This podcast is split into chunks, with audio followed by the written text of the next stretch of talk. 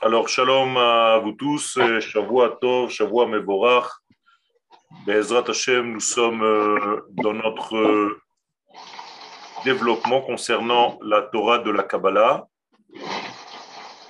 Et nous sommes 33 à écouter le cours, exactement comme l'Ag Baomer, la Torah de Rabbi Shimon Bar Yochai. Serait-ce un hasard? Sitre Torah, Hem Chelka Hanishmati shel la Torah. Donc, les secrets de la Torah sont la partie de l'âme de la Torah. הם עוסקים במה שנמצא מעבר לסיפור הפשוט המלביש את הרעיון העמוק. C'est en réalité ce qui se passe au-delà du vêtement historique. Le vêtement de l'histoire, c'est l'histoire elle-même. Et au-delà de ce vêtement, il y a en fait le sens profond. De la même manière qu'un homme se vêtit, que les, habits de l'homme sont quelque chose d'extérieur à lui, qui font partie de lui, qui lui appartiennent. Mais en fait, lorsqu'un vêtement bouge, c'est parce qu'il y a l'être qui est à l'intérieur du vêtement qui bouge. On n'a jamais vu un gant bouger tout seul. C'est la main qui fait bouger le gant. Et à l'intérieur de la main, ce sont les nerfs qui font bouger la main. Et à l'intérieur des nerfs, et ainsi de suite, vous arrivez à la neshama. De la même manière, dans la Torah, il y a une neshama profonde qui fait bouger par ricochet les quatre degrés de lecture de la Torah. Pnimiuta Torah, donc l'intériorité de la Torah, matrila mimata lemala, commence quand on prend les choses du bas vers le haut, beolam abria, le monde de la beria. Alors je vais essayer tout de suite de vous montrer où se trouve le olam habria, et après je reviendrai. Vous voyez, nous avons ici les dix sphères. Est-ce que vous les voyez devant vous? Alors, olam abria, en fait, c'est 1, 2, 3, 4, 5, 6, 7. Le date n'est pas considéré généralement parce que j'ai compté ici la chokma, donc je l'enlève. Donc, je recommence 1, 2, 3, 4, 5, 6, 7. Le huitième degré s'appelle Bina. Le neuvième, ça va s'appeler Chokhmah. En réalité, c'est ici, à cet étage-là, que commence la Kabbalah. Toute la partie inférieure, les sept sphirotes d'en bas, sont en réalité ce qu'on appelle le pshat de la Torah, le sens premier de la Torah. Et donc, ça correspond donc au temps, ça correspond au jour de la semaine, ça correspond aux vertus, au dévoilement des choses.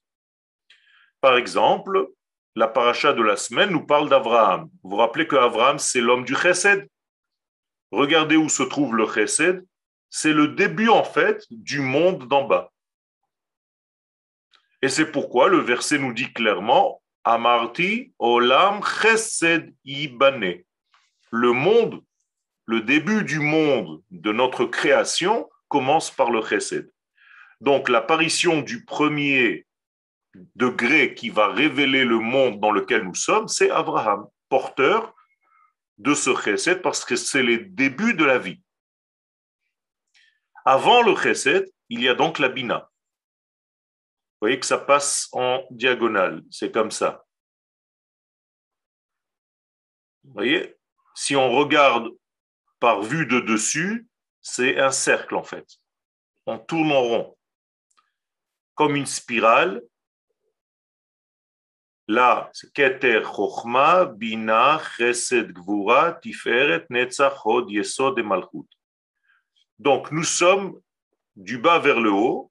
Je commence par ici. Notre monde se trouve juste en dessous de la Malchut. Nous recevons tous de cette sphère. Donc, on est un degré en dessous, là où, où il y a ma souris. Vous la voyez? Donc on reçoit tous de la malroute. Mais si je monte vers le haut et je pénètre en fait dans les profondeur de la Torah, plus je monte, je vais arriver à un moment donné à la Bina et à la Chokhmah. Ça, c'est le début de la Torah de la Kabbalah. Ça va aller même plus haut, on va toucher après le Keter. Moralité, la Bina correspond à un monde qui s'appelle Beria, ou bien Ima et Abba. C'est-à-dire ce que vous voyez ici comme Bina et Chokhma, en Partsoufim, ça va s'appeler Abba et Ima, Chokhma et Bina. Les six sphères et la septième, ce sont en réalité à partir du Chesed, Gvura, Tiferet, Netzach, Od, Yesod et Malchut. Tout ça, ça va s'appeler Zeiranpin, Ben et Malchut, Nukba. Voyez ici donc, il y a une correspondance. Le Keter va donner un visage qui s'appelle Arir. La Chochma va donner un visage qui s'appelle Abba. La Bina va donner un visage qui s'appelle Ima. Les six sphères ici, 1, 2, 3, 4, 5, 6, vont s'appeler Zeiranpin, qu'on appelle Za. Et la Malchut, au niveau de son partsouf, va s'appeler Nukba, la femelle. OK? Donc en réalité, nous sommes ici dans un monde. La Kabbalah va commencer ici, Bina. Le monde qui correspond à Bina, c'est Beria. Quand on dit Bereshit bara, Elohim et Hashamayim et donc effectivement, la première création de bara, Bria, c'est le premier jour qui correspond à la sphère de Chesed. Donc jour 1, jour 2, jour 3, jour 4, jour 5, jour 6 et Shabbat qui va remonter vers la Chokhmah. Le monde dans lequel nous sommes, c'est ce qui est en gris. L'au-delà, c'est ce qui est en jaune. Donc on appelle l'au-delà Olam Haba. Et ce qui est ici-bas, Olam Hazé. Donc le gris, c'est Olam Hazé. Le jaune, Olam Haba. Vous comprenez bien que le Olam Haba et le Olam Hazé sont dans le même dessin. Ils existent tous les deux simultanément. Seulement un est dévoilé, ce qui est en gris, et ce qui est caché est en jaune. La lecture de la Torah au niveau du pshat, c'est ce qui est en gris. Et donc nous avons sept montées à la Torah. Le premier qui monte à la Torah va correspondre à la sphère de Chesed. Généralement, c'est un Kohen. Et parce que le Kohen a en lui des chassadim. Le deuxième, généralement, est un Lévi, parce que le Lévi est relatif à la Gvoura. Et après, va monter que des hommes d'Israël. Troisième, qui correspond à la sphère de Tiferet. Quatrième, qui va correspondre à la sphira de Netzach. Cinquième, le Hod. Le sixième, le Yesod. Et le septième qui va clôturer, c'est la Malchut. Donc les voici les sept qui montent à la Torah Shabbat pour bien manifester que nous sommes dans notre monde à nous, mais attention, la Torah vient de la partie jaune. Donc c'est la partie jaune qui a fait l'effort de descendre dans la partie grise. Et donc à chaque fois qu'on va chercher la Torah, elle n'apparaît pas immédiatement. Rappelez-vous qu'on va ouvrir l'armoire on va la déshabiller pour enlever son vêtement et on va l'ouvrir pour commencer à lire. Tous ces actes font partie en réalité de la recherche symbolique de ce qu'il y a à l'intérieur. Et lorsque le lecteur va lire, s'il connaît les théamim, le sens profond des choses, sa lecture sera différente que quelqu'un qui ne lit que le premier degré. Donc tous ces degrés qui ici sont peints en gris, ce sont des vêtements. Les degrés qui sont en jaune, c'est la neshama. Donc la neshama est habillé par ce vêtement de 7 degrés. Ah, Quel j'ai une question. Et le Rav a dit que, que le Olam Hazé et Olam Abba, ils sont euh, en, en même moment, en même temps. Et est-ce que le Rav a une explication par rapport à. Je sais, je sais que beaucoup disent du, du Rambam qui disait que le Olam Abba, c'est quelque chose qui est après. Est-ce un- Tout simplement, c'est la même chose. Il dit la même chose. Seulement, le après que tu viens de dire, Rabbi Yaakov, c'est tout simplement parce que de notre vivant, généralement, on n'arrive pas à atteindre ce qui est en jaune ici. Donc le Olam Abba. Mais si on avait la capacité de vivre, même dans notre présent, c'est-à-dire là où il y a du gris, notre côté Olam Abba, on devrait le, voir de notre vie. Le problème, c'est que le vêtement du corps nous cache généralement cette partie jaune. Et donc, on est obligé aujourd'hui de mourir pour passer par l'étape de la mort, pour enlever le vêtement gris et retrouver en fait ce qui est en jaune. Mais si quelqu'un est capable de se nettoyer de son vivant et de faire en sorte que le vêtement gris ne soit plus opaque, mais qu'il soit transparent, il est censé voir déjà de son vivant la partie jaune. Donc, ce qui, pour certains d'entre nous, n'est accessible qu'à la mort, pour certains d'entre nous, c'est accessible de son vivant. Donc, le Rambam parlait pour le commun des mortels qui va rencontrer en réalité cette partie jaune à la fin de sa vie quand il se sera débarrassé de son vêtement. Mais je vous rappelle la Gemara qui nous dit que la véritable bénédiction de l'homme, c'est Olamcha tir'e bechayecha. Je te souhaite de voir ce monde-là, ce qui est en jaune, bechayecha de ton vivant. Et c'est pour ça qu'on l'appelle au présent Olam haba, Olam sheba. Il n'est pas Olam sheyavo, comme vous le dites en français, le monde futur. La véritable traduction, c'est le monde qui vient, au présent. C'est beaucoup. D'accord? En araméen, on l'appelle Ata, comme les lettres, Até, Otiot. Le monde qui vient, les lettres sont là. Et le monde des lettres s'appelle Alma de Até. En araméen, on traduit encore ça, le monde qui vient, et en français, le monde futur. Ce qui est une fausse traduction. Donc, est-ce que les choses sont claires? Il y a deux parties. Le Olam Haba, donc ici, les trois premières sphères, OK? Et tout ce qui est en gris, le Olam Hazé. C'est clair? Rav, une question. Où rentre le, le date dans ce système qui était dans le chart mais que vous avez, que vous Alors. avez enlevé? Je ramène le date, mais il faut que j'enlève le keter. Voilà. J'ai enlevé le keter et j'écris maintenant da'at parce que si c'est l'un, ce n'est pas l'autre. Et si c'est l'autre, ce n'est pas l'un. Le da'at, sa fonction, c'est de faire le trait d'union. En hébreu, da'at veut dire accouplement, connaissance dans le sens biblique du terme, entre la partie jaune ici et la partie en bas maintenant. C'est-à-dire le date, c'est le conducteur.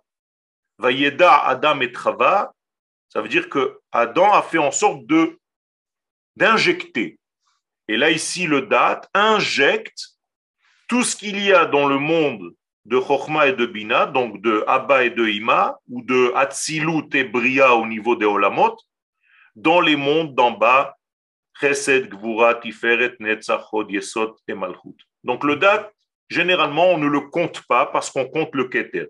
Mais si je mets le Keter, je suis obligé d'enlever le Da'at. C'est la même chose en fait. Le Da'at, c'est le Keter, c'est la couronne de, du monde inférieur. Voilà, de tout ce monde-là. Vous voyez, c'est sa couronne. Et donc en réalité, là, on a 10 sphirotes. Et comme on n'a pas le droit d'avoir plus que 10 sphirotes, 1, 2, 3, 4, 5, 6, 7, 8, 9, 10. Si j'avais mis Keter en plus de date, j'en aurais 11. Et ça ne va plus. En réalité, le Keter et le date jouent le même rôle. Sauf que le Keter appartient au monde supérieur, parce qu'il est encore plus haut. Et le date, c'est celui qui s'affaire à donner la connaissance au monde intérieur, inférieur. Pardon. Est-ce que, le, est que le Da'at est visible par rapport au Keter qui est, qui est invisible? C'est-à-dire que le Da'at, le Da'at est visible. Le Da'at est obligatoirement visible parce qu'il est la voilà. Neshama de notre monde. Donc on peut même le situer au niveau du corps humain. Il se okay. trouve en réalité là où on pose les tefilines. Là. On appelle le troisième œil. En profondeur, c'est de l'autre côté, là où on pose les tefilines. Donc le date est très important. Lorsque le pharaon ne veut pas laisser les enfants d'Israël sortir d'Égypte, c'est parce qu'il les coince dans ces degrés-là qui sont en gris. Il ne les laisse pas monter, percer en réalité le plafond pour toucher la chokhma, la bina et le date. Donc, dans la Kalabala, on l'appelle ces trois degrés des mochin. Mochin veut dire des cerveaux. Alors que les sept degrés d'en bas, ça s'appelle des midot, des mesures. Donc les mochin, trois premiers, doivent pénétrer dans les midot. Et à partir du moment où les mochin pénètrent dans les midot, on est en réalité dans ce qu'on appelle le da'at. Donc l'exil, c'est quand il manque le da'at.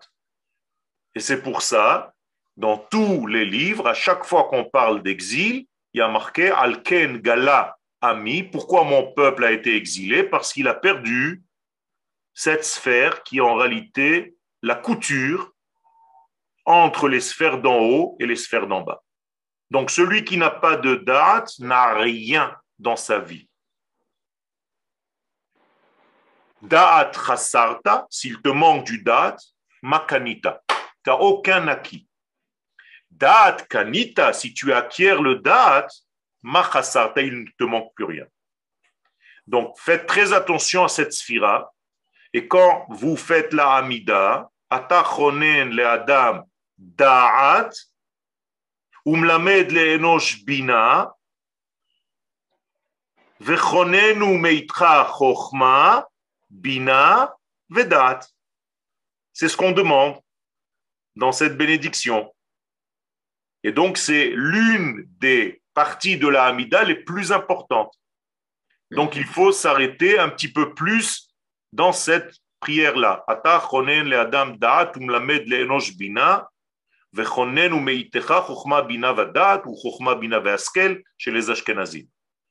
C'est ça.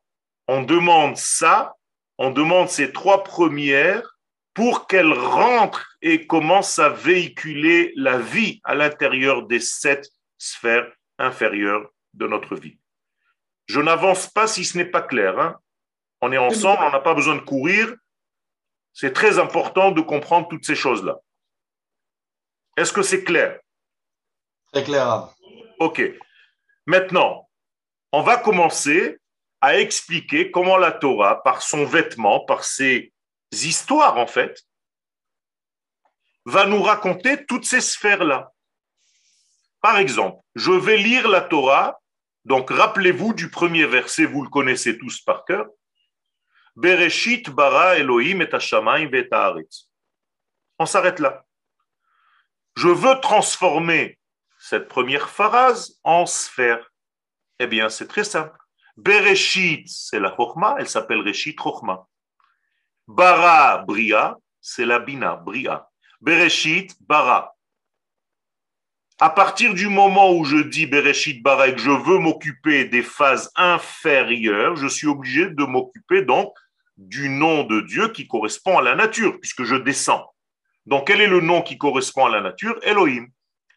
Donc, Bereshit, Bara, Elohim, et Hashamaim, voilà Shamaim, tout ce qui est en gris maintenant. Vet Haaretz, voilà ce qui est le Eretz. Qu'est-ce que je viens de faire? Je viens de vous traduire, de vous transcrire les sphirotes en les, les, phrases de la Torah en sphère. Aussi simple que ça. Donc, Bereshit, Chochma, Bara, Bina, Bria, Elohim, parce que je m'occupe des sphères d'en bas, et Shamaim, les six sphères qu'on appelle Shamaim aussi, Chesed, Gvura, Tiferet, Netzach, Hod, Yesod, Vet Haaretz, Malchut. Donc tout est comme ça. Un autre exemple. Tiferet, qui va correspondre à Tiferet? Quel personnage dans la Bible? Yaakov. On l'appelle Yaakov, Klil, Tiferet. Donc Yaakov doit avoir le Tiferet. Alors on va le jaunir. Ok. Yaakov, c'est le Tiferet.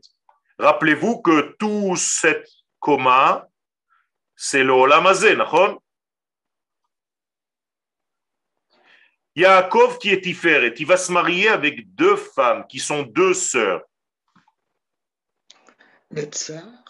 Ça va être en réalité, non, tout ça c'est lui. Tout ce que je viens de peindre en gris, c'est lui parce qu'il est le Tiferet. Tiferet, c'est comme un grand soleil avec des flèches qui vont de tous les côtés. D'accord Donc en réalité, on est toujours dans le même degré. Yaakov correspond à toute la partie des six sphères. Ok? Il va se marier avec qui? Léa et Rachel. Il a fait. Léa va se trouver ici, c'est Bina. On l'appelle Léa dans le langage de la Torah. Et Rachel, on va l'appeler Malchut. Moralité, qu'est-ce qu'on vient de découvrir ici? C'est que Yaakov, qui est la centralité, s'est marié avec le Olam Abba, qui s'appelle Léa, et le Olam qui s'appelle Rachel. Vous êtes avec moi ou c'est un petit peu compliqué? Non, c'est bon. Ok.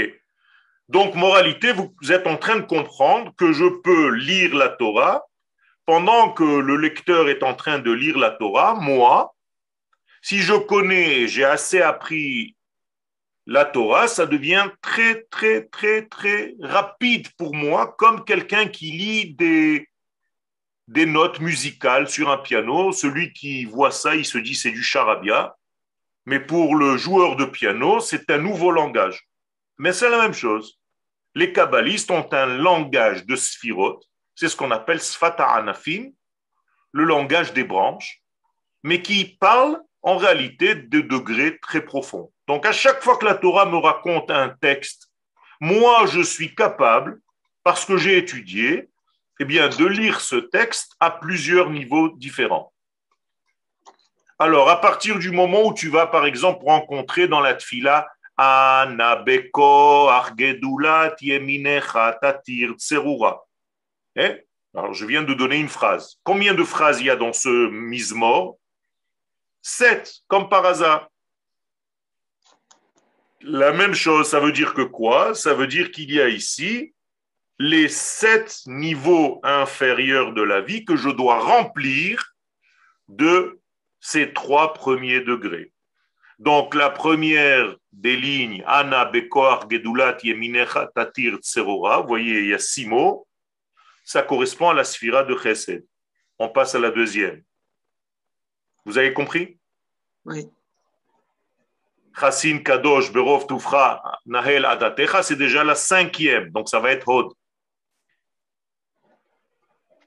Et après, on va être Baruch Shem Kevod Malchuto, Malchut, c'est la septième. Les Chadodi, pareil. Les Chadodi, ça va être la sphère la plus haute. Les Chadodi, l'Ikrat Kala, c'est le Keter. Et immédiatement, on commence Shamor Vezachor Bedibur Echad, c'est la Chochma. Après la Bina, et après les sept inférieurs. Donc tout le Lechadodi, c'est encore une fois un puzzle de ces degrés-là. Donc à chaque fois que vous voyez n'importe quoi, et dans la Tfila, et dans la Torah, vous devez commencer à comprendre les choses. Quand je dis dans la Tfila, Elohé Abraham, Elohé Yitzhak, Ve Elohé Yaakov, je ne pense pas à trois vieillards, je pense en réalité aux sphirotes que ces trois hommes représentent. Donc, Sphirat Chesed, Abraham, Gvura, Yitzhak, Tiferet, Yaakov. Alors, Mais comme je dis Elohé Abraham, Elohé Yitzhak, Ve Elohé Yaakov, ce sont les sphères qui sont au-dessus. Donc le Dieu de Abraham qui est Chesed, c'est quoi? C'est la Chokma. Le Dieu d'Yitzhak qui est la Gvura, c'est la Bina. Et le Dieu de Yaakov qui est Tiferet, c'est le Da'at. Donc les kabbalistes vont penser Chochma, Bina et Da'at. Rav, pourquoi est le, vous avez dit le, Abechoar, pourquoi il ne parle pas de Keter Chochma Bina? Parce que le Hanabekoach est censé remplir le monde de, de là où nous sommes. Alors que le Lechadodi, lui, s'adresse aussi aux trois sphères supérieures. Donc il faut étudier tout ça. Pourquoi certains ne s'occupent que des sept inférieurs et pourquoi dans d'autres degrés on rappelle volontairement, précisément aussi les trois premières. Et donc c'est une structure. Il faut comprendre donc tous ces degrés. Donc à chaque fois que vous avez affaire à un personnage, par exemple Moshe va parler au pharaon. Alors Moshe c'est quelle sphère? C'est Hod. Non, c'est pas Hod. Moshe, c'est où Netzach, mais dans sa source, il est Da'at. Donc, la Da'at du côté de la sainteté. Aaron, c'est Hod. Moshe, c'est Netzach, mais dans son intériorité, c'est le Da'at. Tout doucement. Pour l'instant, je suis en train de jeter des formulations. On va y revenir tout doucement. Ne vous inquiétez pas. C'est juste un cours. En un quart d'heure, je vous ai balancé plein de notions. Ne prenez pas peur on va refaire tout petit à petit. Donc, à chaque fois que je dis que Moshe parle au pharaon, ça veut dire que le Da'at du côté de la Kedusha parle au Da'at du côté de la Touma. Puisque par haut, c'est le même degré que Moshe, mais dans un autre système. Le système de la Shalom, de la Klippa. Des mondes qui sont négatifs. Vous comprenez comment ça marche? Et si, par exemple, Moshe et Aaron doivent aller ensemble, alors c'est vrai que Moshe c'est Netzach dans son extériorité et Aaron c'est le Hod, donc je suis obligé d'aller avec les deux. D'ailleurs, au niveau du corps humain, puisqu'il y a aussi une correspondance avec le corps humain, Netzach et Hod, c'est les deux hanches. Donc, quand j'avance, je dois avancer avec mes hanches. Mm. Vous n'avancez pas avec vos jambes seulement. Les jambes, c'est la conséquence de l'avancée des hanches dans les sports de combat, dans le karaté, dans le, tous les sports de combat, on sait qu'on doit avancer avec la hanche. Et donc les hanches, c'est Moshe et Aaron. C'est la force de l'homme. Vous comprenez comment ça marche? Après, je vais rencontrer dans pas longtemps, dans le livre de Bereshit, Yosef. Ça va représenter le Yesod au niveau des Sphirot, le côté de la Brit Mila au niveau de l'homme, en même temps le sixième jour de la semaine, donc le vendredi, en même temps la sixième montée dans la Torah, et donc à chaque fois il y a une correspondance. Si par exemple par hasard on t'appelle Yahamod Hashematov, Edouard Ben, ton papa, Likro Torah, Shishi, Bechavod, eh bien tu sais que tu es déjà lié cette semaine au Yesod. Donc fais attention, tu dois faire attention à ton yesod cette semaine-là. Et d'ailleurs, la lecture qui sera lue pour toi, pour ta montée, c'est l'histoire de ta vie de la semaine. Donc, il faut que tu saches décoder la montée dans laquelle tu étais parce qu'elle est en train de te raconter à toi tout seul ton histoire. Est-ce que vous pourriez répéter, s'il vous plaît? Quoi? J'ai dit beaucoup de choses. Je dis qu'à chaque fois que la Torah nous parle d'un homme, eh bien, il correspond à une sphère. Alors, si par exemple on parle de Yosef, dans quelques semaines on va rencontrer Yosef le Shabbat, eh bien, Yosef va représenter la sphère de Yesod, qui est juste avant la sphère de Malchut.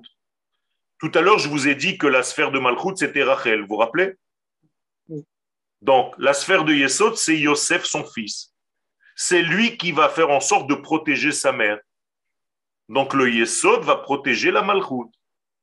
Or, cette sphère de Yesod, étant donné qu'elle est la sixième avant la septième, eh bien, si tu montes sixième à la Torah le Shabbat, C'est comme si on t'avait monté au niveau de Yosef. C'est clair ce que je dis? Ok. Non. Qu'est-ce qui n'est pas clair? Vous ne comprenez pas. En réalité, il y a des correspondances. Il y a des correspondances entre tout et tout. Nous avons, et on va, on va s'occuper que des sphères de ce monde. On ne va pas s'occuper pour l'instant des sphères supérieures. Pourquoi je vous ai apporté les sphères supérieures aujourd'hui? Tout simplement pour vous dire que la Kabbalah tire sa source dans les sphères supérieures. Maintenant, on revient à notre monde. Notre monde est basé sur le chiffre 7. On est d'accord? Oui. alors, le chiffre 7 dans les sphirotes, c'est que les sphères inférieures. Ok. Là, je vous ai inversé le système parce qu'il y a eu un truc, je vais le corriger après, mais ça commence par Chesed, Gvura, Tiferet, Netzachod, Yesod et Malchut. Voilà les sept inférieurs. Vous êtes avec moi? Mm. C'est tout ce qui nous importe pour l'instant. Si, par exemple, je m'occupe de la sixième, vous voyez, je compte 1, 2, 3, 4, 5, 6. Ça, c'est la sixième. La sixième s'appelle Yesod. À chaque fois que je vais rappeler le chiffre 6, par exemple, Noach est rentré à l'âge de 600 ans dans l'arche de Noé, dans son arche. Eh bien, qu'est-ce que je suis en train de dire? C'est que le sixième est rentré dans son arche, la septième. Donc, Noach, qui correspond aussi au Yesod avant l'apparition de Yosef, va rentrer dans son arche, qui est comme la partie féminine. Donc, il y a un rapport intime entre ces deux sphères. C'est le 6 qui rentre dans le 7, comme le vendredi rentre dans le samedi. Pourquoi? Parce que l'arche, c'est le 7. Exactement. C'est Oui. un contenant. Et comment on sait que l'arche, c'est le 7 Ben, Tout simplement parce que l'arche contient le nouveau monde qui va donner naissance. Et c'est comme la malroute, comme la maman, comme la femelle, qui va être porteuse d'un nouveau monde qu'elle va accoucher, en fait. Et c'est le monde qui va venir après Noir. Donc tout va sortir de ce ventre qui s'appelle la Teva, l'arche. Donc l'arche est féminine. D'accord? Et qui a fécondé cette arche? Noach, en rentrant à 600 ans précisément, comme s'il avait un rapport entre un côté masculin et un côté féminin.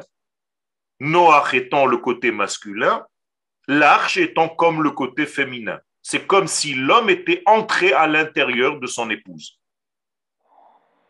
Et de cette fécondation, il va y avoir une vie qui va se développer durant toute la grossesse de la femme jusqu'à l'accouchement d'un nouveau monde après le déluge. Vous avez compris? Donc, ce sont réalités. alors là-dedans Et Noach, il a une femme quand même. Nachon, ça c'est au niveau du pshat, du premier degré. Noach, il a son épouse au niveau du premier degré de la lecture. Mais maintenant que vous êtes en train d'étudier un degré plus profond, vous devez comprendre qu'il y a une correspondance, que Noach ne représente pas seulement le petit bonhomme qu'il est, avec sa petite femme, il représente une donnée, une notion que Dieu veut nous faire passer quand on étudie un petit peu plus profondément la Torah. Et la Malchut ne va pas être seulement son épouse, ça va être aussi l'arche, et plus tard, ça sera la terre d'Israël. Donc la terre d'Israël, elle aussi, la voilà en gris. Est-ce que le déluge, actuellement, est-ce qu'on on pourrait dire qu'on est dans la période du déluge? C'est-à-dire que, ou après plutôt Est-ce que nous sommes, est-ce que le déluge, c'est quel chiffre, par exemple, le déluge? Est-ce que c'est le, est-ce que c'est le 5 Non. Le déluge est en réalité une destruction de toutes les sphères ici. C'est comme si tout a été mélangé. Il n'y a plus d'ordre, il y a un désordre. C'est-à-dire que les hommes ont des rapports avec des animaux, les femmes, pareil. Il y a une turbulence de toute la structure de ce monde. Donc le monde est en train de redevenir tohu-bohu. Donc pour remettre de l'ordre dans tout ce système de tohu-bohu, il va falloir en réalité que deux sphères normales se réunissent à nouveau. Donc le sixième et la septième, Noach et son arche. Akadosh Baruchou et l'assemblée d'Israël, le peuple d'Israël et sa terre, le jour et la nuit, l'homme et la femme, Yaakov et Rachel. Vous êtes avec moi ou c'est trop compliqué? Non, c'est bien. Ken. Ok. C'est très Ah. important de savoir ça. Je sais que nous sommes en train de rencontrer des concepts nouveaux. N'ayez pas peur. Ne vous effrayez pas. Ken. Mais on- le- celui qui représente par enfin, la sphère de Malchut, c'est bien David Ameller, ça? David Amelech, en tant qu'homme, lui aussi, dans son histoire, à son époque, va représenter une fois de plus la sphère de Malchut. Ça veut dire que la sphère de Malchut est représentée par plein de personnes dans l'histoire biblique. C'est ça que j'allais justement poser comme question. C'est qu'en général, quand on parle des sphérotes, on parle de Abraham, Yitzhak, Yaakov, Moshe, Aaron et Yosef et David. Et pourquoi D'accord. justement David, c'est le seul qui n'est pas dans le Chumash, dans la Torah, il est dans les, que dans les Nevim. tout. Ben, Tout simplement parce qu'il est déjà dans le dévoilement. Il est déjà dans le dé- dévoilement des choses, alors que toute la Torah, c'est une préparation. Mais par exemple, le livre de Dvarim tout entier, il correspond à David Ameller, à la Malchut, puisque c'est le dernier livre et le peuple d'Israël, dans ce livre, entre en terre d'Israël. Donc tous les éléments sont là. Le Beth Amikdash va représenter, d'après vous, quelle sphère? Septième. Exactement, la malchoute, il y a fait meot. Donc, à chaque fois qu'un homme va rentrer au Beth Amikdash, qu'est-ce qui va se passer dans un monde intérieur? Comme un rapport. Exactement, comme un rapport entre le masculin et le féminin. Donc, à chaque fois que vous allez faire cet acte, je vous ramène au Sefer Torah. Quand j'ouvre l'armoire où se trouve le Sefer, l'armoire représente quoi? Le côté masculin ou féminin, d'après vous? Féminin. Exactement. Donc j'ouvre l'armoire. La Torah, pour l'instant, elle est féminine ou masculine? Euh, les deux. Elle peut être masculine par rapport à l'armoire qui est féminine, on est d'accord? Mais elle-même maintenant, elle est féminine. Donc je dois la déshabiller. Donc le lecteur, il aura quel rôle dans ce couple-là? Masculin. Exactement. Donc à chaque fois qu'un homme est en train de lire la Torah, qu'est-ce qu'il est en train de se passer dans un monde intérieur? Il pénètre. Un Exactement. accouplement. Un accouplement. Il y a un, un lien entre le masculin et le féminin. Vous comprenez comment ça marche? Maintenant, on va prendre l'homme lui-même qui est en train de parler. Avec quel élément de son corps il parle? La bouche. La bouche. La bouche est féminine ou masculine? Masculin. Non, elle est féminine parce qu'elle dévoile. Tout ce qui dévoile est féminin. Mais à l'intérieur de la bouche, il y a un élément masculin. Sans lui, je ne peux pas sortir des mots. C'est là Langue. exactement. Alors en hébreu, la chaude, c'est en réalité le côté masculin qui fait des actes de lien entre le palais et la gorge et qui tape le palais comme un rapport. Et grâce à ce rapport, il y a des mots qui sortent comme des naissances de bébés. Vous êtes avec moi? Mhm. eh bien, tout est pareil. Vous avez deux yeux. L'œil droit, c'est le masculin. L'œil gauche va être l'œil féminin. Votre oreille droite sera l'oreille masculine. Votre oreille gauche sera votre oreille féminine. Votre main droite sera masculine. Quand vous donnez de la tzedaka, vous la donnez avec la main droite. Votre main gauche, c'est quand vous recevez de quelqu'un quelque chose. Donc, elle est féminine et ainsi de suite dans tous les éléments de notre corps. Vous êtes avec moi? Oui. Ok.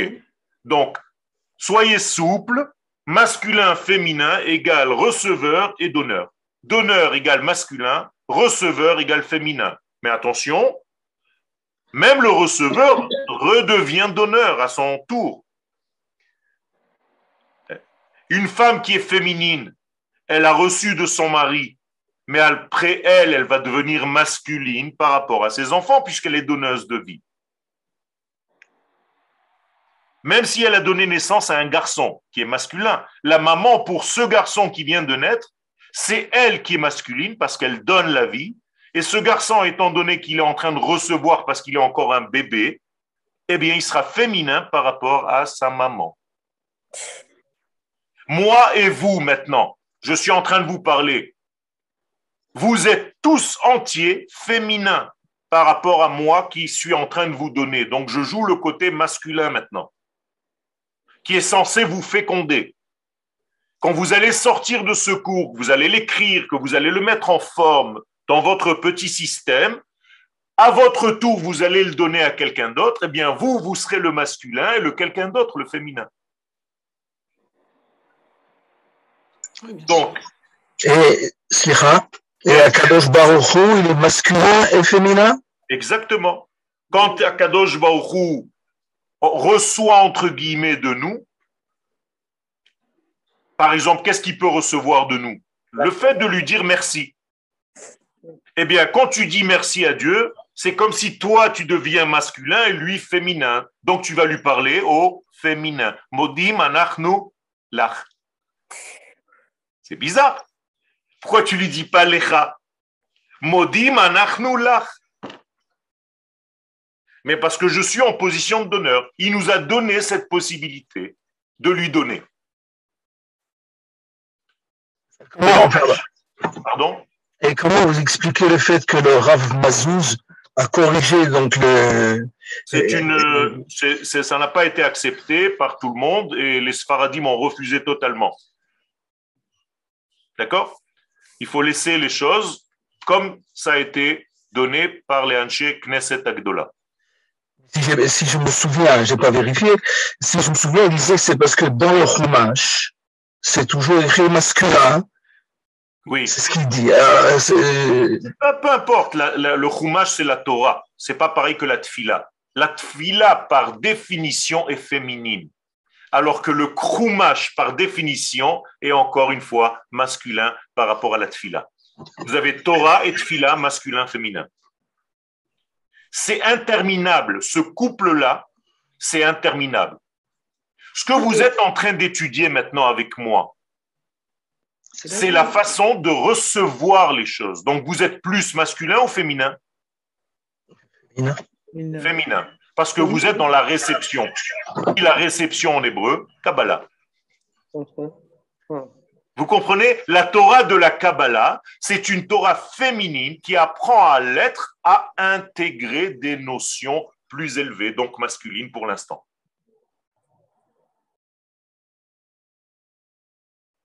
L'histoire de, des séphirotes, n'est-ce pas un ressort toujours? C'est comme un ressort, exactement. Je vous l'ai dessiné en spirale avec ma petite souris. Je vous ai dit que tout descend, si je regarde par le haut, c'est une descente en spirale. C'est-à-dire, je descends du haut vers le bas. Et les sphirotes, en réalité, elles ne sont pas plates comme je vous les dessinais ici. Ce sont en réalité des spirales qui, en descendant, touchent un degré. Et encore un degré, et encore un degré. Et donc, jamais on est au même degré. Donc, vous allez rencontrer, je ne sais pas moi, 200 personnes dans la Torah qui vont être relatives à la sphère de Yesod. Alors, un coup, ce sera Noach, un coup, ce sera Yosef, un coup, ce sera Moshe quand il va rentrer dans son Mishkan. Et vous avez 200 personnages bibliques qui vont représenter la Malroute. Et parfois, ce n'est même pas des personnages, c'est des objets comme l'arche. Et ainsi de suite. Vous avez compris comment ça marche? Donc, ne vous coincez pas dans masculin, féminin, comme vous l'entendez jusqu'à aujourd'hui. Vous êtes en train d'amorcer une nouvelle étude qui considère que le masculin et le féminin, c'est par rapport à ma position de maintenant. Donneur, masculin. Receveur, féminin. C'est tout. Et donc, ça change à chaque instant. Pour l'instant, je suis donneur. Là, je vais prendre un cours chez mon maître. Je veux me mettre en position féminine par rapport à lui qui est masculin. Encore une fois, donneur-receveur. Quand il y a une chavruta entre deux élèves, l'un est plutôt féminin, l'autre est plutôt masculin. C'est toujours comme ça. Et ça peut s'inverser. Mais c'est toujours comme ça. Sinon, il n'y a rien qui sort de cette étude. Et la chavruta s'arrête. Quel et, et, oui, non, vous avez parlé tout à l'heure de la Bria avec Bina, etc. C'est pour mettre euh, les autres Olamot, euh, la Tzilut et Yetzira. Atzilut, c'est la Chokhmah. Atzilut, c'est la Chokhmah. Bria, c'est la Bina. Yetzira, c'est les six sphères ensemble. Chesed, Gvura, Tiferet, Netzach, Hod et Yesod. Et Asiya, le monde de l'action, c'est la Malchut. Encore une fois, je viens de donner, de surnommer la Malchut, la femme, le côté féminin, comme le monde de l'action. D'accord? Donc, Atzilut, Chochma, Bria, Bina, tout la Tiferet, les six sphères, c'est Yetzira, et la Malchut, Asiya. D'ailleurs, ça correspond aux quatre lettres du nom d'Hachem. Le Yud, c'est la Chochma ou Atzilut. Le He, c'est la Bina ou bien la Bria. Le Vav, c'est les six sphères, comme par hasard, valeur numérique Vav, du nom de Dieu. Et la dernière sphère, la Malchut, c'est le dernier He. Donc il y a une structure exacte, c'est une science exacte, c'est pas du n'importe quoi la Kabbalah. Mais aujourd'hui c'était un petit peu lancé en l'air, on va y revenir puisque le cours est terminé. Petit à petit, je vais vous faire des structures, je vais vous les dessiner comme il faut. Et Bezrat Hashem, nous allons bien comprendre les choses. Vous allez voir que au départ, ça paraît difficile. Par expérience, je peux vous dire que vous allez monter de niveau très vite. Au bout de deux, trois mois, c'est fini, vous êtes en plein dans ces notions et vous pouvez même nager à l'intérieur. Lekulchem. Et essayez de faire un réca- récapitulatif. Vous pouvez même poser des questions pour le cours prochain et on essaiera d'y répondre. Toda rabba. Merci beaucoup. Shalom, shalom.